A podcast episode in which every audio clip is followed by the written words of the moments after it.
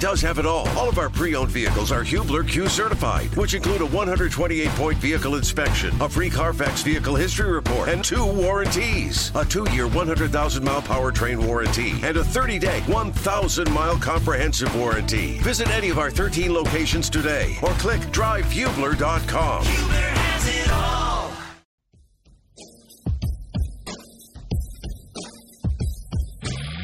You're listening to Kevin and Query on 93.5 and 107.5. The Fan.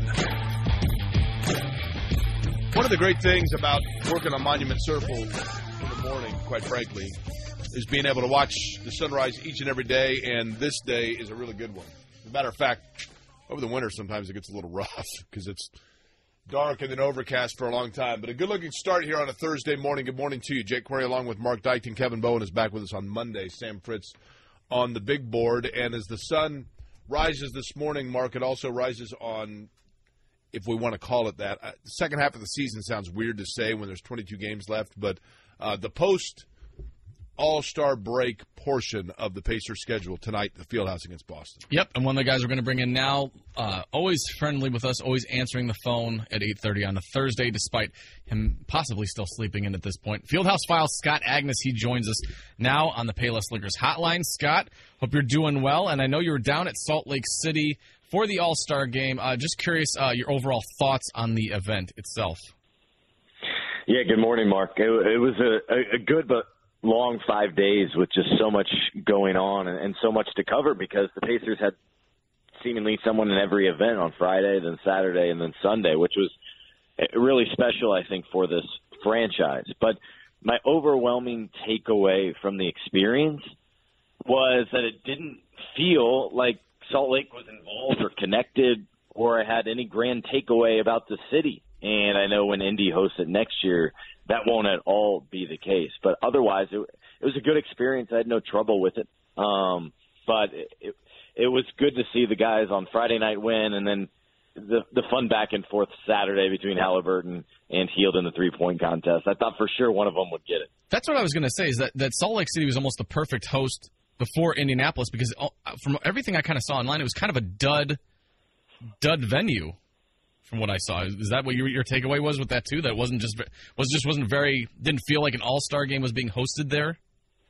To me, it probably eh, the best eh, analogy might be the Big Ten tournament when it's in Indianapolis, right? You got probably Indy cars on the circle. You got signage everywhere. You have signage greeting them at the airport. You know it has taken over. All local TV stations are going live outside. I'm telling you, not until Sunday did you feel like, oh, there's something going on in town.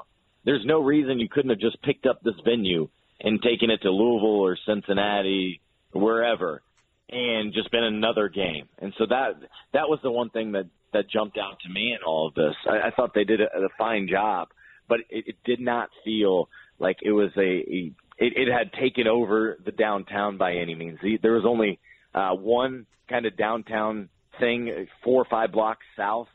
That was a, a special activity, and that was put on by Nike. That was clearly part of the event.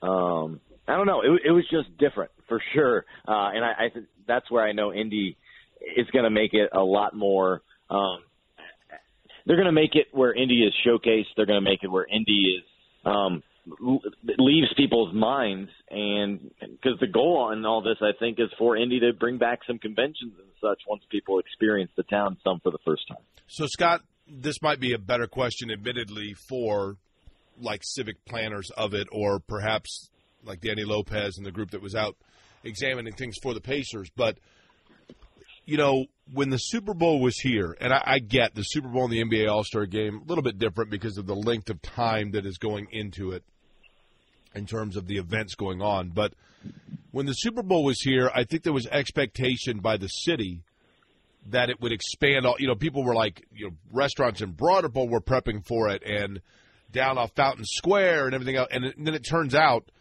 everything was just epicentered in the, the downtown quadrant, and it never really went beyond that. It was massive for that area, but it didn't have, I think, the totality of, of tentacle reach that people had hoped for the Super Bowl.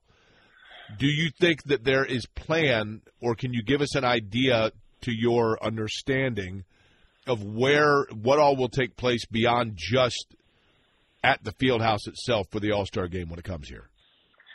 So the only thing that we know for certain is that the All Star game, the Sunday night featured event, will be at the field house. The rest is kind of to be determined. And so, you know, maybe you have All Star Saturday night or the rookie uh, rising stars over at Lucas Oil Stadium. The, the one big idea behind all of that is, you know, Indy does not host this event with any regularity. This will be, you know, the first time in almost 40 years. Well, so which is funny because the, see- the other time it did it, it was the other way around, right? Yep. You had all of the auxiliary events taking place at uh, Market Square, the dunk contest, whatever else, and then the game itself was at the Dome, which was being, you know, obviously a new showcase for the Dome. Yeah, and and, and more to that though, it, that allows for more people to attend the game and to be part of it and to feel part of it. And I think that's one thing they're conscious of here is that they don't want this just to be an outsider event because uh, one thing fans should know is one of the great hesitations all along in all of this for any franchise is, it's frustrating uh, making season ticket holders frustrated because they aren't able to get to events. Because what you should know is this is an NBA event that is put on in collaboration with the host city. This is not the host city, you know, setting the plan and doing things their way. There's a team of people at the NBA that this is all they do. So for one, uh, I think the thing that's going to be a, of great strength, Jake, for the city, as everyone of uh, as we all know, is how everything is right there within what half mile, 0.7 miles, and that was not the case for Salt Lake City. You had to get on, uh, you know, a bus and drive what felt like 20 minutes east to the University of Utah for media availabilities. For uh, that's where the celebrity game was. I'm, I'm guessing. I don't know this. That probably seems like a convention center type event. Um, and also the the All Star practices, Rising Star practices, were over at the University of Utah. There's no reason those aren't at the Field House or at the Convention Center or at Lucas Oil Stadium for that matter. And so those those things have not been determined. They still have to be negotiated and ironed out. But having everything right here, I mean, that will allow for those that are visiting to stay within a skywalk if it's not nice out. Um, and by the way, one of my grand takeaways as well is Salt Lake City did not snow. I figured we'd be dealing with snow. You'd need boots every single day. There was a little bit of snow one night at night. Um, but other than that, it was full of sunshine, more than Denver than I'm used to. So uh, that surprised me about Salt Lake City. He's Scott Agnes of the Fieldhouse Files, also contributor on 1075thefan.com, as well as some Pacer stuff. Scott, last All Star game question for me, but ratings were really down this year. Uh, how would you fix the All Star game itself ahead of next year's event in Indy? I would say the number one thing you need is for the the elite stars to take it seriously, and then everybody else will fall in line. After the game, I was asking Tyrese, you know, how do you feel about this? Jrue Holiday, I was kind of the same way because you know Jrue's a, a defensive minded player, and he was like, eh, you know what? I didn't mind it too much. Um, there's a lot going on this weekend, and on top of that, uh, you know, if I could make a half court shot, I would be taking them too. So, uh, and then Tyrese is, you know, a young guy. I think 12 of the players involved were just in their first or second year, so they're they're following LeBron and Giannis, and so it didn't help that you know Giannis played 20 seconds and LeBron didn't play the second half, and I, I don't know why these guys, um, especially when it comes to the dunk contest, um, would even want, need additional like uh, compensation, let's say, to to be enticed to do this, because if you remember, even like to bring back local, Glenn Robinson third became a you know nat- uh, people became aware of him in the NBA when he went to the dunk contest and had great success. So uh, that's what you need it to be about. Again, I don't think you'll ever get the uh, top guys, but what if you could get that second or third tier guys, a, a Ja Morant to be in the dunk contest, for example, like we saw his his best dunk of his NBA career here in Indianapolis. So for me, it's it's these guys taking it a little bit more seriously. Um, and, and I don't know, it's it's tough when you go into that that All Star game, right? And you have a draft that lasts a half an hour, and then you have a concert after that that lasts a half an hour. Then they go back out for warm up. So I almost wonder if they were setting them up themselves up for a little bit of failure when um, you, you kind of make the game secondary because it then did feel that way. Let me tell you a, a something I heard discussed this morning, Scott. Scott Agnes is our guest from Fieldhouse Files. He's on the Payless Liquors hotline. You can see his work also on our website at 1075thefan.com. Scott, in terms of the All Star game, and I did get a. I saw yesterday somebody sent a thing out saying the Daytona 500 did like 72 percent the ratings or whatever the NBA All Star game. I think it's a little unfair of a comparison because the Daytona 500 is the NBA Finals of racing. I know it's not the finals, but it's the biggest race in NASCAR. You would have to compare the apples to apples. Would be comparing it to the ratings of the All Star race when that takes place. You know, midway through the NASCAR season. But this morning on this radio station, I heard Keyshawn Johnson and Jason Williams, I believe it was, discussing um, on the ESPN Radio Morning Show, and I thought it was an interesting proposal.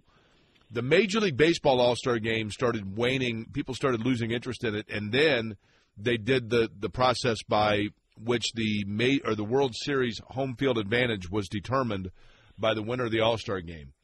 Would it pump juice into the NBA All Star game if they went back to having it be Eastern All Stars versus Western All Stars with the winning team determining the home court advantage in the NBA Finals? Hmm, yeah, I, I personally don't think I'd be a fan of that. Just knowing, you know, what the treatment of an All Star game has been. I do agree there needs to be some kind of competitiveness brought up, right? Um, with all of this. I don't know what that might be here. I, I've heard someone even mention international versus U.S. to add some competitive fire. Yeah, to that's. this, but, are there? Well, yeah, I guess you've got a a you got fair a, amount. I think there were seven or nine international Yeah. guys, I believe. Um, the thing is, though, you when I think international, you think of the guys that really compete out there. But Luka might have been the ultimate one that was taking it easy. Um, that guy had no interest in playing that game. Um, I just I saw too many possessions where it was literally like Nikola Jokic looked like he didn't know what to do when the ball came to him, and everybody else was just like, okay. The the most awkward part of the game, it was kind of like when you listen to conversations where people don't know who's like like if you listen to a radio show, quite frankly, where people don't know whose turn it is to talk, and there's like these pregnant pauses, and it's just awkward. That's kind of what the All Star game felt like half the time on the offensive set, Scott. Like whoever got the ball, it was like they were looking at each other like, uh, okay, who, who who's going to go here? You know what I mean? And it was rough. Yeah, it's one of those that no one could be happy about the way in which that All Star game was played, and there's no obvious fix. The one, I mean, the same thing goes for the dunk contest here as well. Like, it's not been honestly the best thing that a G League player comes in and wins the whole thing, right? What does it say about the rest of the league? But also, you know, you wonder who else is actually pushing to be in it at this point. So that that's another thing that they have to figure out. It's the the ratings conversation is so nuanced because outside of the NFL, tankings are bad everywhere, right? That's right. Mercifully, the All Star game, All Star break is over now, and the Pacers get back on the court tonight when they take on the Boston Celtics. Scott, what are you expecting to see from the Pacers in these final 22 games? I think this is a situation where it's, it, let's reset and go back to what we were discussing at the, the beginning of the season, where it was taking each game and trying to get something out of it, trying to, you know, have some player development and some growth, which I think is good. Um, I thought it was notable how, you know, they're they're obviously, you know, trying to make a push here, but that's not the ultimate focus towards the end of the season with these 20 game, 22 games. So uh, I, I think that's the good thing here. But to start off with Boston is tough, and then after that you got 11 of the next 14 games on the road. So that that's going to be awfully difficult for this team. Scott, in terms of the the home stretch here, I- I think we know realistically that it is not a push towards the playoffs. I don't think for the Pacers, or certainly you know towards a deep playoff run. So, uh, give me two guys, two players that the last 22 games are the most important for. And I don't mean Bennedict Mathurin because maybe he's going to be starting and, and getting more of an elevated role, but two guys that, in terms of if you were to ask Rick Carlisle, Chad Buchanan, Kevin Pritchard, that they want to give the hardest, longest look at over these 22 games to figure out whether they are guys they roll with or guys they parlay. Yeah, the, the first thought I think then would auto- automatically become Jalen Smith and Isaiah Jackson, but really too, I'd want to throw in Jordan Nwora there as you try to figure out what he is. Can he be part of this team moving forward? And if so, in what ways will he be able to contribute to what they're trying to do? So, yeah, you're right. Um, so many of them, they already know their roles. We know exactly the way in which they can contribute. Like we don't need to see more from Tyrese or Miles or Buddy Hield for that matter. So I would like some more clarity in that front court um, for certain. I think we also, by the way, know exactly what Daniel Theis can look like if he is part of that group come the summer. Um, so for me, it goes with the big men with Jalen Smith, Isaiah Jackson, and what more can they show us um, here for the final 22? Scott, appreciate it as always, and look forward to talking to you and reading about what happens here over the next couple of months to wrap up the season. Appreciate it. All right, thanks, guys. Thanks, All right, man. Scott Agnes on the Payless Liquors Hotline. This text I just got, Jake, I'm 60. Uh, joining us now on the Payless Liquors Hotline, and I'm sure thrilled to be doing so. You can read his work at The Athletic covering the Indianapolis Colts, one of the premier writers in central Indiana. Zak Keefer joins us. Zak, I'll begin right away with this. It- feels like we have been awaiting like official word of some changes on the Colts coaching staff and then I wonder if it's conjecture or if some of it is absolutely inevitable. Where do things stand right now in terms of kind of who's in or who's out or what needs to be filled for Shane Steichen's staff? Yeah, that's a good question, Jake. And at this point, you're kind of just, you know, sort of hedging towards when it's official, right? When the team announces it, when these contracts are signed. But my understanding is Shane Steichen's basically just locked himself in his room in his office the last couple of weeks and has just been working nonstop trying to fill out the staff. Obviously, with the combine starting next week, I do know Reggie Wayne has been at the facility a lot of late, and that would indicate to me that he's going to be back. He is under contract for another year. Now, again, that's going to be Shane Steichen's decision, but I know the players, the receivers want Reggie to be back. It felt like Reggie wanted to be back. So that's a big one on offense. You know, they're they're probably closing in on an offensive line hire. I believe, I believe, and don't quote me on this, that it's the assistant offensive line coach for the Philadelphia Eagles. That would make sense with where Steich- Steichen is coming from. Jim Bob Cooter is in line to become the offensive coordinator. And, and I really feel that it's going to be Gus Bradley on defense, and I think he's going to keep all of his assistants, Nate Ollie to run the defensive line, Richard Smith to run the linebackers, and then Ron Milus in the back end for the secondary. So they're closing in on that, but again, nothing's officially official until these guys sign their contracts and the team announces it. How, how big of a speed bump, Zak, uh, would the Bubba Ventrone leaving for Cleveland be for Shane Steichen trying to fill out that staff ahead of the combine? Yeah, my understanding is a, a couple days ago this was going to happen. He was going to go to Cleveland. Obviously, he played there. Um, I don't think it's that big of a deal. I think Bubba's a really good coach, and that matters. But you can find a special teams coordinator at this point in the game. There's a lot of special teams assistants that are dying for their opportunity. Here's one. Colts have some talent on special teams. Um, I, I think that's going to happen. He's going to go to Cleveland, and they're going to have to fill that void. So it looks like Gus Bradley would be the only coordinator to return in 2023. You know, Zak, what's interesting to me, we were talking about this earlier. During the course of the season, when it was clear that things were not going well, from a wins losses standpoint, with Jeff Saturday as the interim head coach, there was a lot of sentiment. Certainly, we had it on this program. I don't know if you did in your inbox, but of people that were like, Jeff Saturday should be the offensive line coach and not the head coach, and you know, hire a head coach and bring him back as offensive to coach this offensive line. And that sentiment was whispered out there, but then once that job actually became available, I've never heard his name mentioned. Um, it would make sense why Shane Steichen wouldn't necessarily, at no fault of Jeff Saturday as a guy, but I, I don't know that I would want the guy that also was vying for the same job I got that the owner really likes hanging around, right? Do you think Saturday had any interest in that position, or do you think his name was whispered about at all internally? No, Jake. To, to answer your last question, he didn't. He didn't have any interest in the in the offensive line coaching job, which is kind of where it makes sense for him to be. To be completely honest, and look, this is a guy that they came to twice before to come coach the offensive line, and he turned them down, wanting to spend more time with his family. So for Jeff Saturday, from everything I understand, this was head coach or bust, and we didn't get the head coaching job. I don't believe he's in the cards at all for the offensive line job. Again, and I think he kind of tiptoed onto something with Shane Steichen. That's it's not ideal. It wouldn't be a deal breaker, but I just don't think it's perfect to have the guy you replaced back on staff Right. in a different role working under you. I think it's just time to move forward with Steichen. And it's my understanding that Jeff Saturday had no interest at all in any other job besides the head coaching job. And I understand both standpoints. I mean, I get why Saturday would say, you know what, I was the head coach. I don't necessarily want to, although it might be in Saturdays, if head coach is again the trajectory that he wants to go, and I don't know that for certain. I think he wanted this job. I don't necessarily yeah. think that that means he wants any head coaching job. If he did, then probably starting a few rungs down and working your way back up would be advisable. Um, but again, Zak, if I'm Steichen or Ballard, either one, and I think to myself, you know what? I know how much the owner loved Jeff Saturday, and I wanted to go in another direction. I just assume not crack that door back open, right?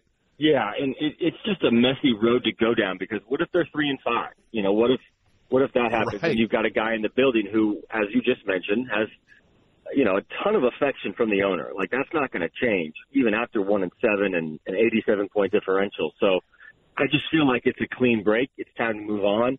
Look, they the, the Jeff Saturday disaster. It happened. It was a mistake by Jim Irsay, in my opinion. They went one and seven. They were. It was embarrassing down the stretch. Those are the words used by a lot of players. But you got a gift at the end of it. You got a gift. You got a fourth overall pick. Now you can turn the page with a quarterback coach and and a new quarterback and a new era. And I just feel like lingering on and, and trying to grab back towards the glory days, which is really what this was, right? It was Jim said grabbing back to those 2000s with Peyton and Marvin and Jeff Saturday. That that's a mistake. This team needs to move on. They need to move forward, and they need to find a new way forward. Zak here for The Athletic, joining Kevin Query at 93.5 and 107.5 The Fan. Uh, you mentioned that the offensive line coach is likely coming from the Eagles staff. Zak, does that is that names you're hearing floated for the special teams coordinator position coming from Philadelphia, or are you hearing any other names that might be in house or elsewhere? What are you hearing on that front? Haven't heard any names on the special teams front, and a lot of questions I'm getting at this point are why would the Colts let Bubba out of his contract to go essentially make a lateral move, right? They could have blocked that. The reality is this, you know, it's a Shane Steichen decision. The guy should be able to hire whoever he wants. I don't know for a fact if he wants Bubba to stay or if he wants Bubba to go, but that's a head coaching decision that he should be allowed to make. And then secondly, I mean, Bubba was the guy that should have been the interim coach. I think everybody in the organization probably agrees with that. A lot of the players told me that.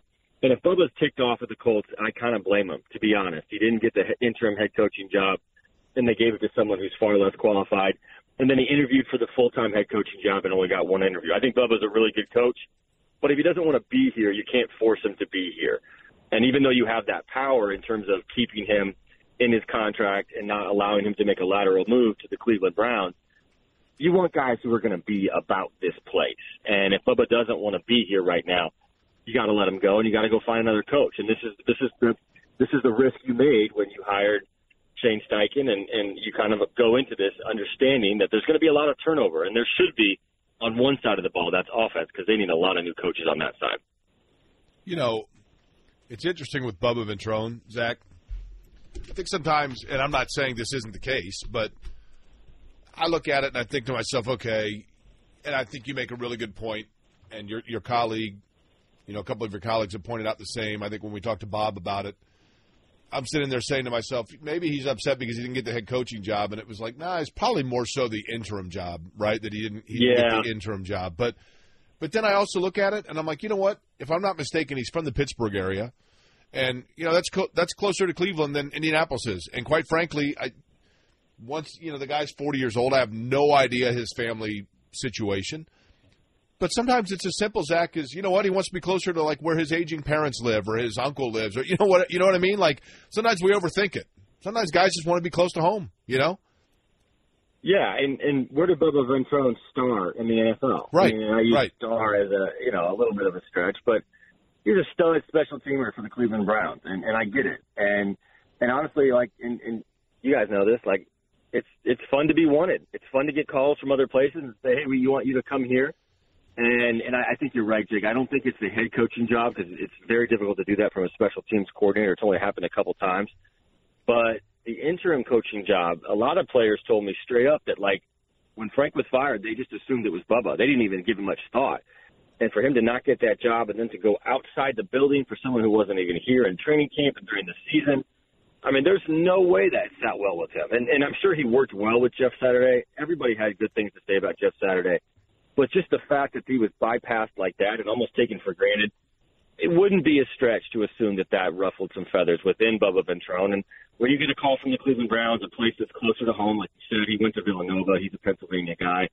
It's a little bit closer to that, um, and a place you played really well at in your career. It, it doesn't it doesn't surprise me that much. You know, I have to just trust you, Zak, when you talk about the sentiments and feelings of being wanted with options. You know what I mean? I mean, let's be honest. I An was on- experience you haven't had. Yeah, I was on the beach for 20 months and I had to pay my way over here. You know what I mean? So I'll, I'll just believe you on that. Um, Zak Zak Keefer, by the way, is our guest on the Payless Liquors Hotline. Um, Zak, right now, in your opinion, and a lot's going to change, and probably the next couple weeks is going to be the best, the biggest factor in this. Do the Colts draft fourth? Are they going to stand put? Dang, you put me on the spot, aren't you? Um, I'll say they do. I'll say they do because of who's making the pick, Chris Ballard, and and I think you can make a lot of arguments to, to say that, that C.J. Stroud is, is maybe a better pick if if you still think you can get him at four. I think it's going to be an interesting cat and mouse game between Nick Caserio, the the, the Texans GM, and Chris Ballard. Like, which one do they want? Because they both need quarterbacks, and they're both at the top of the draft, and it's going to be fun to watch this play out over the next several years. Who made the right pick? Because they're going to play each other twice a year. If you feel like Bryce Young's the guy, go get him. You know, it, it, this is the thing I've always mentioned is like, what did the Chiefs give up to go get Mahomes? Nobody remembers. It doesn't matter. And I'm not saying one of these guys is Mahomes, but at the end of the day, it doesn't matter what you give up if you get the right guy. All that matters is that you get the right guy.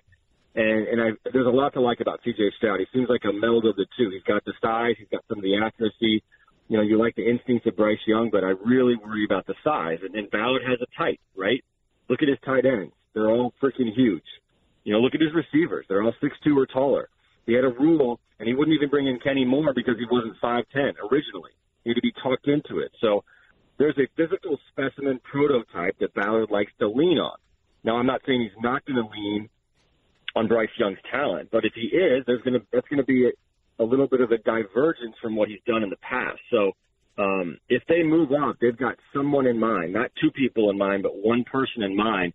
And I think it's time to do it because, you know, like I have a story coming out pretty soon about what the next few months will look like for this team. Nothing is more paramount than getting this pick right. And everyone in this town is going to rejoice when they take a quarterback, right? It doesn't matter that you take a quarterback. You have to take the right quarterback and you have to surround him in the best possible position. And, and so many teams screw that up. The first couple of years, a guy is in their system.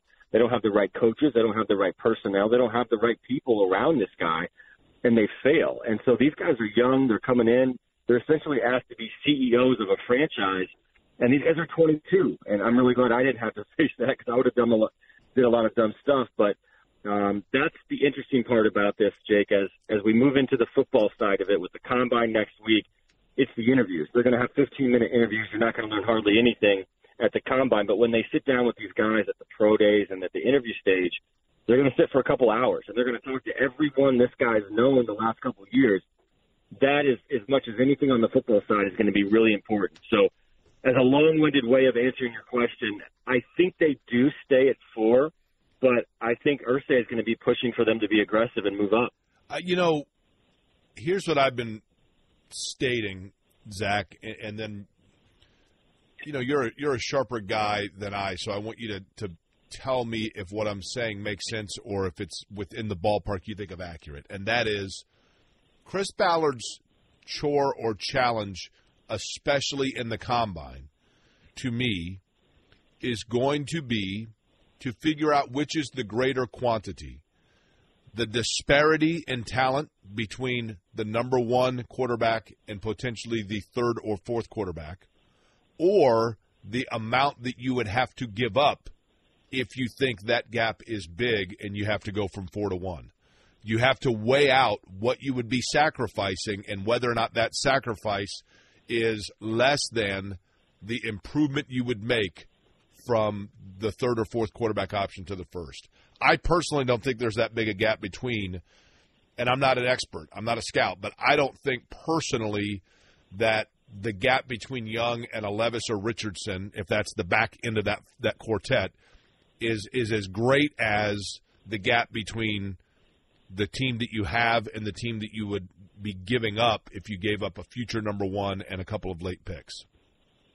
Yeah, you're dead on with the second part. That is absolutely something that will happen next week.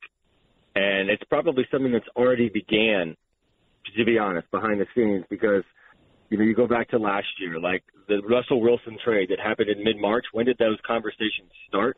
They started at the Senior Bowl in late January. And so the Senior Bowl is over. But a lot of these conversations about these blockbuster moves that will happen in the coming months, free agency and the draft, they start right here in Indianapolis next week at the combine over dinners and at Lucas Oil Stadium and, and the like. So that's where the sort of seed of these trades start to happen.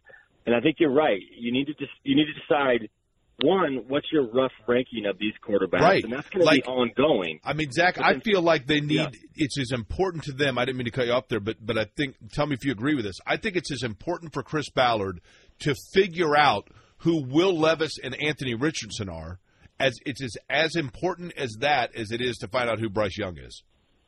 Absolutely, because if you're staying at four, you're getting one of those guys. Correct. and you need to figure out if that guy is a guy or if the only guy is Bryce Young, and that requires a trade up. And then, secondly, to answer your question, you need to find out how much that's going to take and how much um, you know Ryan Poles and the Chicago Bears want to move up. I know Bears fans want like seven first round picks. That's not something Chris Ballard's done in the past. I don't think that's going to be something he's done here. But again, this is completely different. This is not trading up a couple spots in the second round to get Jonathan Taylor, right? Great player.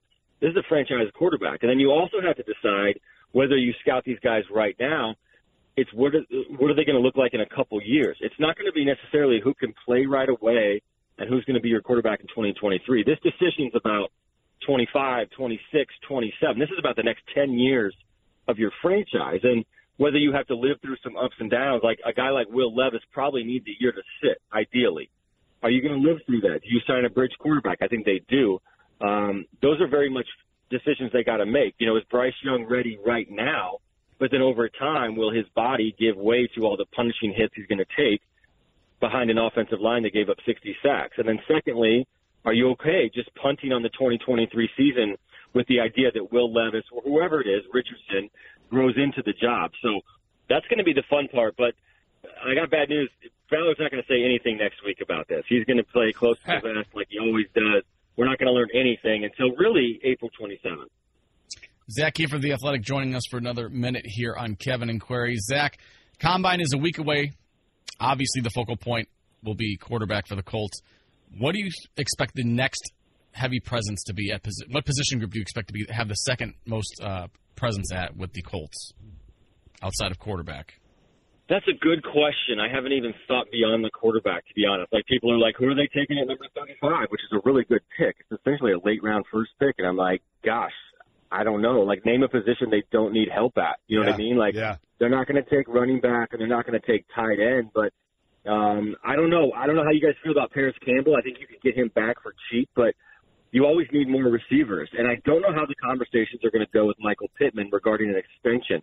He's eligible this summer, but it's a hard case study because he's produced, and I think everybody knows he's a really good player. But is he a one? And the number one money that these guys are getting at that position is absurd, and I just can't see Ballard paying that for a guy that's not an absolute number one. I mean, he's not in that top three or four of the league. So I could see receiver. I could see linebacker if they expect Bobby Okereke to sign somewhere else. Nothing would surprise me on the defensive line. You guys know how Ballard's obsessed with that unit. But again, Stephon Gilmore is, is 32 years old, and it's not like they have a full cupboard of cornerbacks, so they could always use one of those as well. Can you imagine? Edge rusher.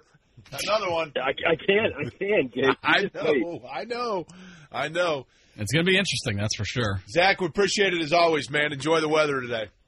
All right, thanks, guys. All See you, man. Zak Keefer on the Payless Liquors Hotline.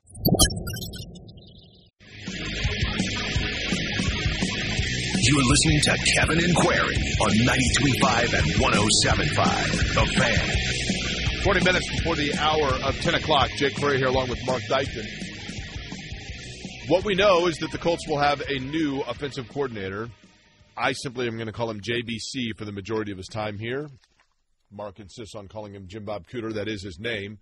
Uh, but he comes from Jacksonville, where he was the passing game coordinator. Of course, was also offensive coordinator in Detroit. Joining us now on the Payless Liquors hotline from Jacksonville, Mike DiRocco joins us, the ESPN Jaguars writer. I- I'm going to begin, Mike, with this, only because you have it on your Twitter bio. It says usually the shortest person in the press box. Now, would that be the case if Bryce Young was also in the press box? Unfortunately for me, I think uh, yes. Uh, Bryce Young has got me by maybe uh, let's see, I'm five four, so you know, seven eight inches maybe. So uh, it's very unfortunate. Okay. Well, you know what? I like the fact that the fact you got it on there is pretty good, though. You know. Um, hey, let's let's begin with this, and, and I'm going to be open here, Mike, and, and you tell me if I'm wrong. If someone were to call me and ask me to come on a radio program and talk about a Colts, you know, running game coordinator, I, you know, I'd say, well, I can tell you about the running game. I have no idea how much the coach himself was responsible for it, but you've seen a lot of different changes in Jacksonville, and notably there was a change certainly in Trevor Lawrence this year, the step that he made. How much of that do you think is what Indianapolis now has coming, and how much of that was just the natural progression of an elite talent from year one to year two? Yeah, I think that was a little bit of both, to be honest with you. I think the biggest impact on Trevor outside of, you know, him just, you know, making that normal progression was Doug Pederson and that offense and the quarterback friendly nature of that offense and the way it stressed getting the ball out quickly and the quicker reads. Um, you know, I think that was a big part of it. And, you know, the, Jim Bob Cooter played a part in terms of, um, you know, being the passing game coordinator. He helped with game planning. He did some advanced scouting stuff, um, you know, of upcoming opponents and that kind of stuff. So, I mean, I would say that there was obviously, you know, a lot of it on Trevor because he does have those natural gifts. But I do think that, you know, the addition of Doug Pederson was a huge benefit for him.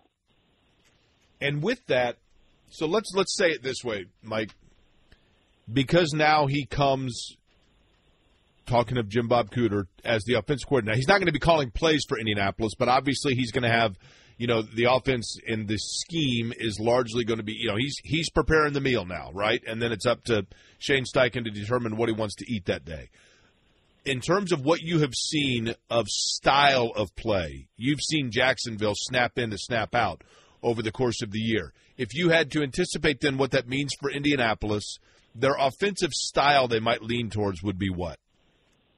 Uh, I guess if you want to look at it a little bit like the uh, the old West Coast offense, I guess a little bit of that. Um, you know, get the ball out quickly. There's there are shots downfield, and they want to take shots downfield, but this isn't a downfield throw the ball downfield all the time offense. Um, there's a lot of um, you know misdirection and motion, and there's a lot of you know guys getting uh, or crossing routes, guys sort of uh, having option routes and having the quarterback and the receivers definitely be on the same page.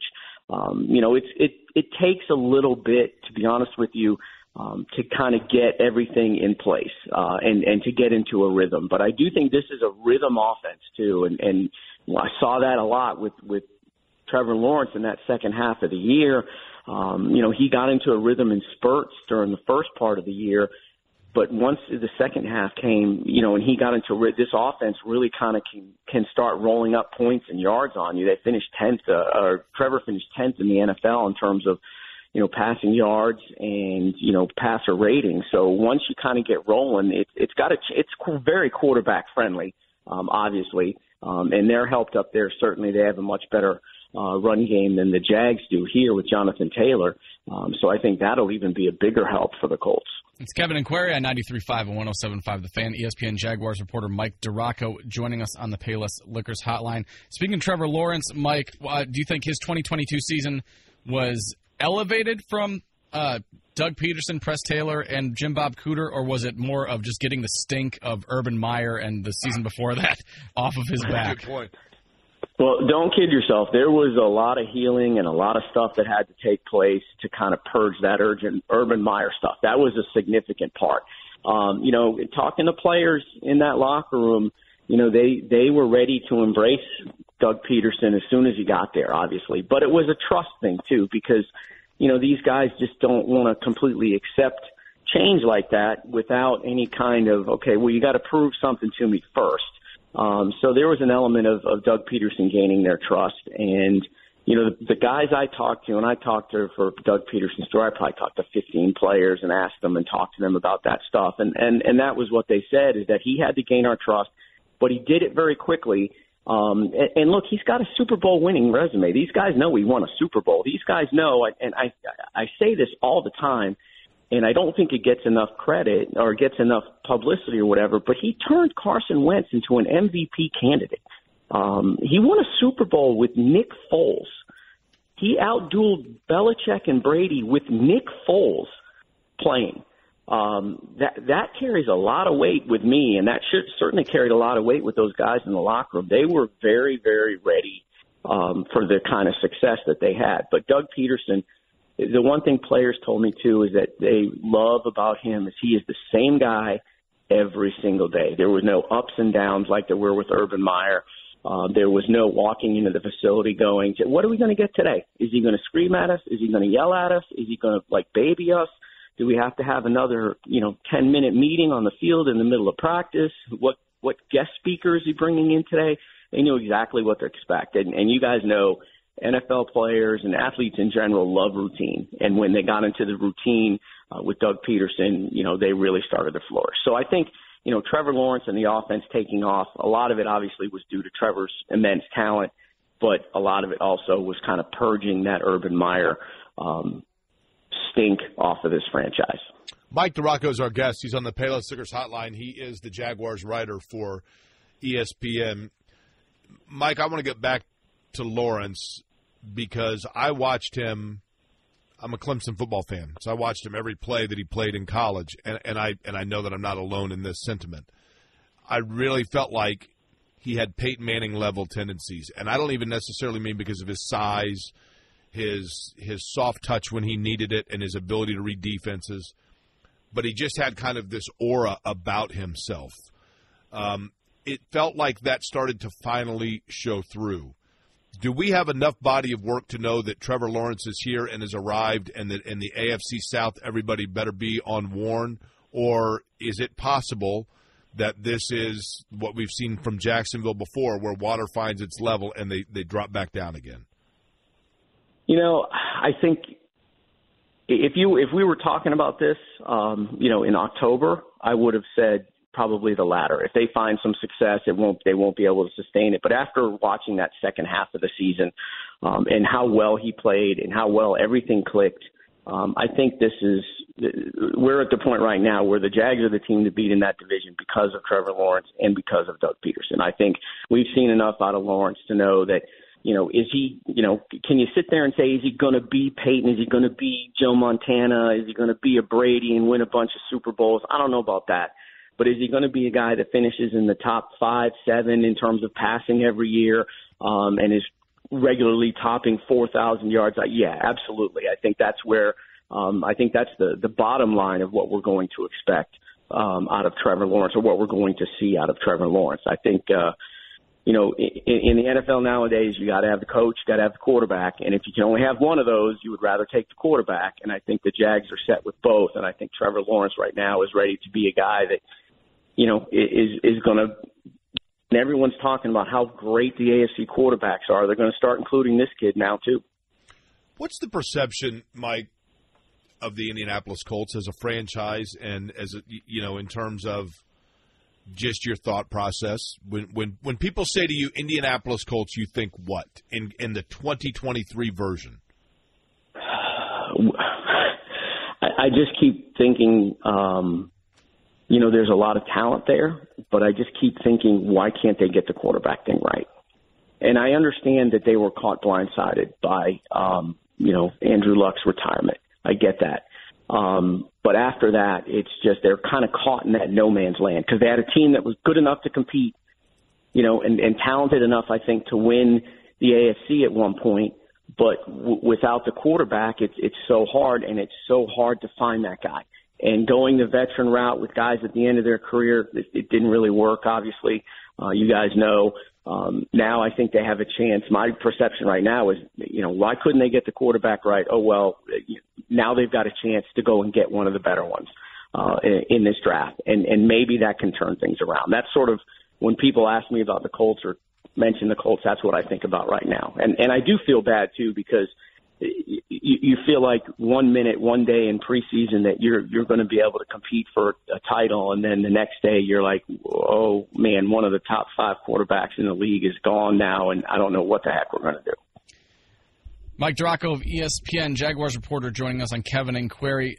The Jaguars obviously found their quarterback in Trevor Lawrence. The Colts are trying to find their version of Trevor Lawrence in this draft. I don't know how much you've looked at it, Mike, but do any of the prospects intrigue you the most that you're like, yeah, that looks like a guy you could build a franchise around? And Bryce Young, C.J. Stroud, Will Levis, etc. Uh, I will be honest. I haven't seen much of Will Levis, um, so I don't really want to speak about him. But I do, like I, I covered Florida for 13 years uh, before I started doing the Jaguars 10 years ago. So saw a lot of good quarterbacks in the SEC, and I love what Bryce Young did at Alabama. He was unflappable. He was a magician. Whenever they needed him to make a play, he was there to make a play. When they needed a big drive, he was there to make the big drive. And I get that he's not the biggest guy, and there's concerns about his height, and there's concerns about his weight. But man, if you want to look at the intangible stuff, uh, and a lot of that is stuff that you know people talk about, but they don't understand um, just how important that stuff can kind of be. Uh, now, does he have the physical skills? I think his arm's good enough. Um, but man, if you're asking me which one of those quarterbacks would I want if I were picking one, I would pick Bryce Young. You know, height's overrated, Mike. We know that. Yeah, well, right. absolutely, 100%. uh, right?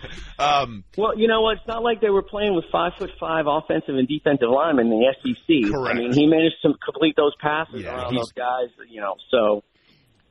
You know, because in the SEC, and because you, as you mentioned, you covered Florida, so I would assume you still watch him a little bit. Give me your thoughts on Anthony Richardson. Uh, supremely physically gifted and completely and totally scattershot on um, the accuracy, uh, the the reading of coverages, the ability to be clutch when they need him to be clutch. Um, I mean, that stuff. I, I just don't know that he has it, but you know, he's going to show up in what a week and a half or you know two weeks whenever the quarterbacks show up at the combine, and he's going to run and he's going to lift and he's going to you know take his shirt off, and everyone's going to go, oh my god, oh my god, look at this guy, he's a physical freak. Um, and people are going to fall in love with him. And I just don't know that he has what it takes to be an NFL quarterback and all the other stuff. You can't I mean, playing quarterback these days, even in the SEC, if you're just completing 50% of your passes, that's terrible. Um, that you you can't be a quarterback, a starting quarterback in in the best conference in the world, and complete like what did he complete 52, 53 percent of his passes this past year. I mean, you you just that's unacceptable. So, can you teach a guy to be accurate? I mean, maybe. Um, generally, I think guys are accurate um, you know, being accurate is more than just hitting the guy open. It, it's, you know, in the NFL, it's tighter windows. It's making sure that that ball maybe is thrown up at a guy's head as opposed to at his chest. So, you know, I don't know if you can make a guy accurate like that, but you know, he's a physical freak, um, and someone's going to make the investment in him, but it better be a team that doesn't have to play him right away because I think that would be the super best thing for him would be to learn for a couple of years before he's able to be uh, thrust into a starting role. A week from today, the NFL world will come to Indianapolis for the scouting combine. Mike, what holes do the Jaguars need to fill uh, that they'll be looking at in the combine? Yeah, corner has to be one of their top priorities, as does pass rusher. Um, you, you don't, uh, you, you cannot survive in the AFC, and you can't make a run in the AFC if you can't get to the quarterback. With those quarterbacks in that conference, it's ridiculous. You're competing with Mahomes and Herbert and Burrow and Allen and Jackson, those guys every single year. You've got to be able to put pressure on the quarterback. I mean, it, the it, the importance of that could not be any more blatant than what happened in the Super Bowl. Didn't the Eagles lead the league with 70 sacks and they didn't get to Mahomes once? Gave up 38 points. Uh, you got to get to the quarterback. So um, the Jags' two main need, main needs are corner and pass rusher. And at 24, probably be able to end up with a corner that you like. I don't know if an impact pass rusher will be there. So I think, uh, you know, if, if I were guessing, and we're you know at this point right now, I would say that they would probably be leaning corner at that first pick. Mike, once things get underway and the season begins, we look forward to talking to you again. Certainly appreciate the time this morning. Uh, absolutely. Thanks for having me, guys. I appreciate it. Mike DiRocco, the ESPN writer for the Jacksonville Jaguars down in uh, the First Coast, as they call it, in Jacksonville. Pretty good show today, Mark.